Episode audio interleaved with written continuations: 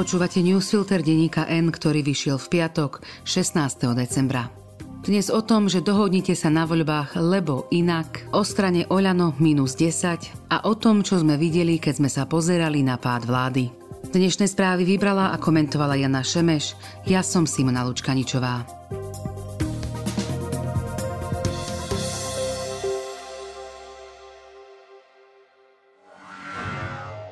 Potrebujete auto na zimu? Už túto zimu? Vyriešte to v predajni Autopolis na Panónskej. Autopolis má pre vás širokú ponuku jazdených vozidiel všetkých značiek v rozličných farbách aj s možnosťou financovania. Vyberte si to svoje a prihlásenie či poistenie vozidla nechajte na nás. Kompletnú ponuku a všetky informácie nájdete na www.autopolis.sk alebo nás navštívte v Autopolise na Panónskej 32. Dohodnite sa na voľbách, lebo inak.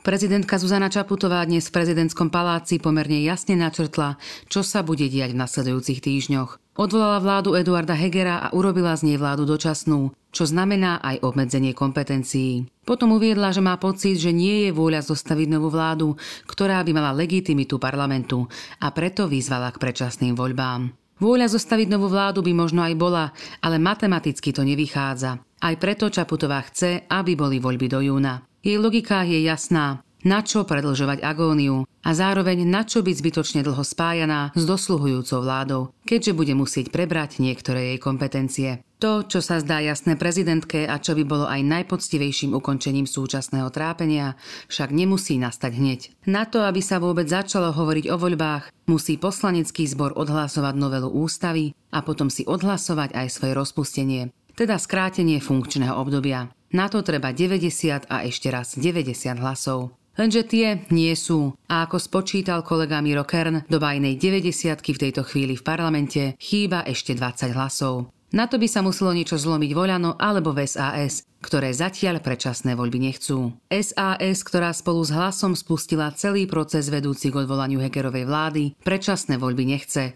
lebo sa obáva návratu Fica. To si však buď mala rozmyslieť skôr, ako začala so zberom podpisov za vyslovenie nedôvery Hegerovej vláde, alebo by sa mala vschopiť a prestať strašiť predčasnými voľbami, ako keby boli morová rana. Lebo veď áno, pohľad na súčasné volebné preferencie môže byť údesný, ale nemal by byť paralizujúci. Potom je tu Oľano, ktorého stanovisko ešte nepoznáme, lebo premiér Heger po stretnutí s prezidentkou vystupoval ako zástupca exekutívy a nie ako straník.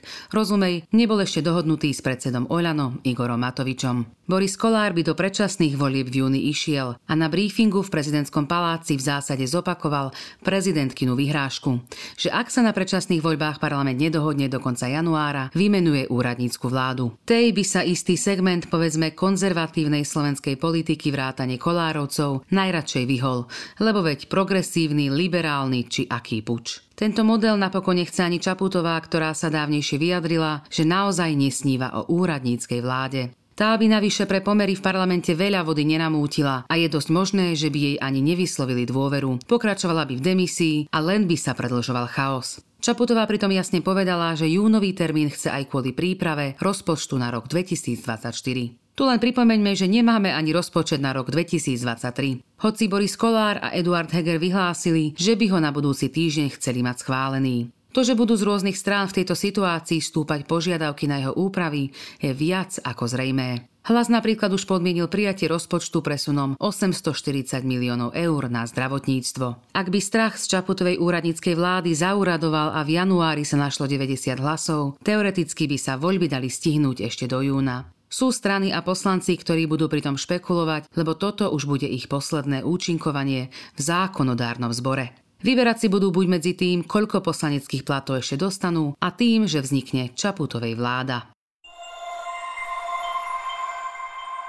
Oľano minus 10. Občiansko-demokratická platforma Oľano okolo Jana Budaja dnes ohlásila svoj odchod z Oľano.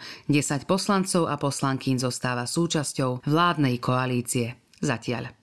Budajovci, ktorých spájajú výhrady k rokovaniam s fašistami, k štátnemu rozpočtu, ale aj k nedohode z SAS o pokračovaní vlády, s odchodom čakali do hlasovania o nedôvere vlády. Isté im nepadlo dobre ani to, ako sa ich predseda Igor Matovič správal v prezidentskom paláci. Úpadok Olano sa prejavuje aj inak. Zajtra mali mať snem, na ktorý niektorých kritických ľudí ani nepozvali. A ďalším zabudli povedať, že sa zrušil. Rozkošné bolo aj to, že sa mal voliť predseda, ale nevedelo sa, kto sú kandidáti.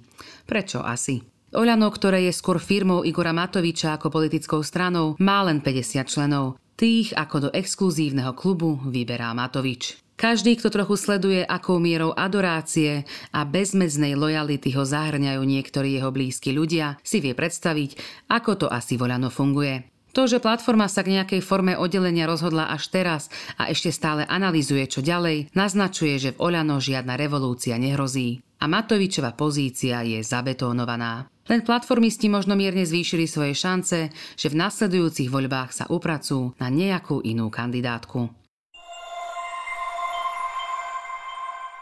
Čo sme videli, keď sme sa pozerali na pád vlády. Nech už bude pokračovanie súčasnej politickej krízy akékoľvek, jedno je zrejme už teraz. Pád politických síl, ktoré mali v marci 2020 ústavnú väčšinu a dokázali ju zhumpľovať na stav, keď sa z hlasovaní parlamentu stál orientálny bazár a premiér menšinovej vlády predstieral, že to nie je problém a chláchodil verejnosť svojimi prejavmi podomového obchodníka s falošnou nádejou, bol hrmotný aj na pomery nezrelej slovenskej demokracie a štátnosti. S určitosťou vieme povedať, že to budú pokusy interpretovať interpretovať to tak, že Slovensko čelilo bezprecedentným výzvam. Lenže to s menšou či väčšou intenzitou platilo pre celý svet, minimálne tú jeho časť, s ktorou sa civilizačne, geograficky či socioekonomicky stotožňujeme.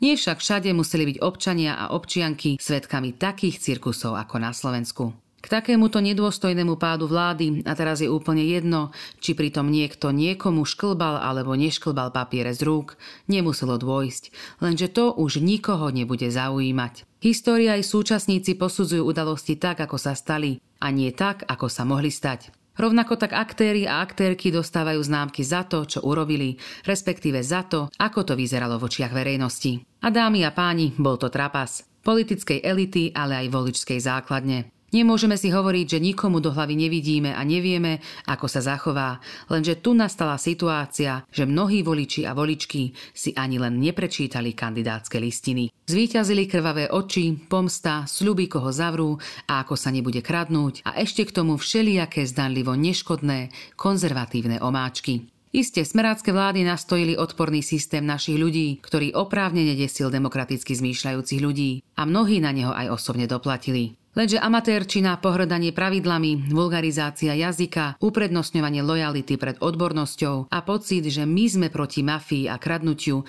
tak nám musíte všetko prepáčiť, poníženého a zdecimovaného Fica vrátili do hry. To, ako v nej obstojí, bude závisieť aj od toho, či si spádu vlády odnesieme len pocit, že politika je cirkus, alebo sa poctivo zamyslíme nad tým, čo môžeme urobiť s tým, aby nebola. A čo s tým urobia aj demokratické politické sily, ktoré sa teraz musia rýchlo pozbierať? Potrebujete auto na zimu? Už túto zimu?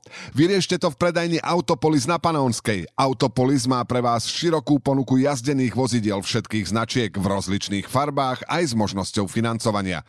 Vyberte si to svoje a prihlásenie či poistenie vozidla nechajte na nás. Kompletnú ponuku a všetky informácie nájdete na www.autopolis.sk alebo nás navštívte v Autopolise na Panónskej 32.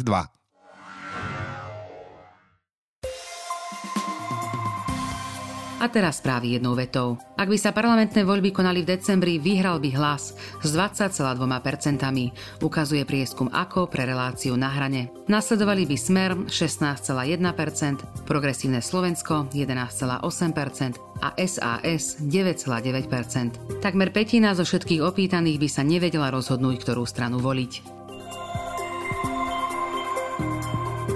Parlament prerušil svoje rokovanie do pondelka. Dôvodom je, že ministri Budaj a Lengvarsky neboli v parlamente, keď mali predkladať svoje návrhy a neboli tam ani ďalší predkladatelia. Šéfka týmu Gorila Martina Babačová z NAKA nesúhlasí s tým, že sa štát ospravedlnil Jaroslavovi Haščákovi za jeho prvé stíhanie. Národná diaľničná spoločnosť v pondelok otvorí úsek rýchlostnej cesty R2 Mýtna Lovinovania Tomášovce. Úsek medzi Zvolenom a Lučencom má 13,5 km. Cena benzínu na Slovensku sa vrátila na úrovne pred ruskou inváziou na Ukrajine. Liter 95 oktánového paliva zlacnil v priemere na 1,5 eura, čo je najmenej od začiatku februára. Nafta sa prvý raz od apríla dostala pod 1,7 eura. Úrady práce na celom Slovensku budú v piatok 23. decembra a v útorok 27. decembra fungovať v obmedzenom režime. Z technických dôvodov bude k dispozícii iba podateľňa od 8. do 10. hodiny, informovalo Ústredie práce. Chorobnosť na chrípku a chrípkové podobné ochorenia vzrástla oproti minulému týždňu o vyše 50% oznámili hygienici. Vyše tisíc škôl a vzdelávacích zariadení v tejto súvislosti prerušilo výučbu, dodal Úrad verejného zdravotníctva Slovenskej republiky. Dnešné správy vybrala a komentovala Jana Šemeš. Do počutia v pondelok.